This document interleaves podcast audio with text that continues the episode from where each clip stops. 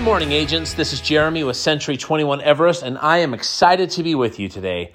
Agents, so often, every single week, I get the opportunity to walk the halls and chat with you face-to-face or uh, visit with you over the telephone and talk about prospecting, presenting, and all of that great stuff.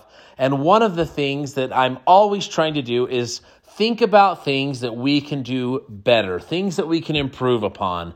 And one of the things recently that is cons- consistently on my mind is this idea of how we build rapport as agents. How do we connect? How do we build rapport with those on the telephone and those that we're meeting with face-to-face? I've got a couple of quick thoughts for you that I believe are key to this. Number one, the great question, well, what is building rapport? What is that? Well, it is that connection you make with somebody, this opportunity to build some type of a relationship quickly. And so often, we think we have to build rapport by talking about the dogs and the kids and recreation and hobbies and family and all of those things, which are great to talk about. I'm not telling you you can't. I'm not telling you necessarily that you shouldn't. But what I do see is that we go so deep into that sometimes and try so hard that we forget one critical thing. The reason you're talking about the kids, the reason you're talking about the dog and the hobbies and all of those things is because you're trying to find a mutual interest. Usually, that's what you're looking for. Here's the great news, agents. The mutual interest that you have is the reason that you're on the phone with them or the reason that you're face-to-face with them. It's trying to understand how you can assist them from a standpoint of their real estate needs.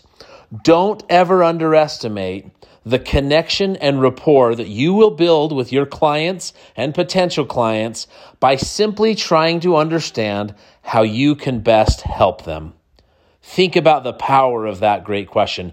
How can I help you get this home sold? How can I help you in finding your next home?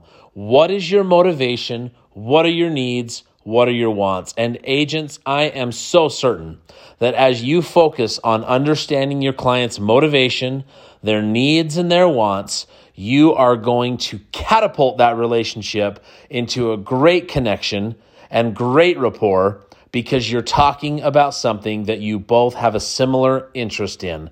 The thing that drives both of you is helping get them their home sold or get that home purchased. So agents, today, as you make your phone calls, as you prepare to connect with people on the phone, or as you prepare to meet with them face-to-face, just remember there is so much power in connecting with them regarding their needs, their wants, their motivation.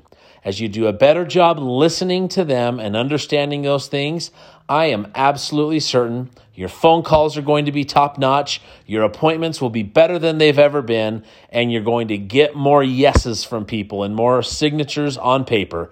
Agents, thanks for participating today, and I hope you have a phenomenal day today.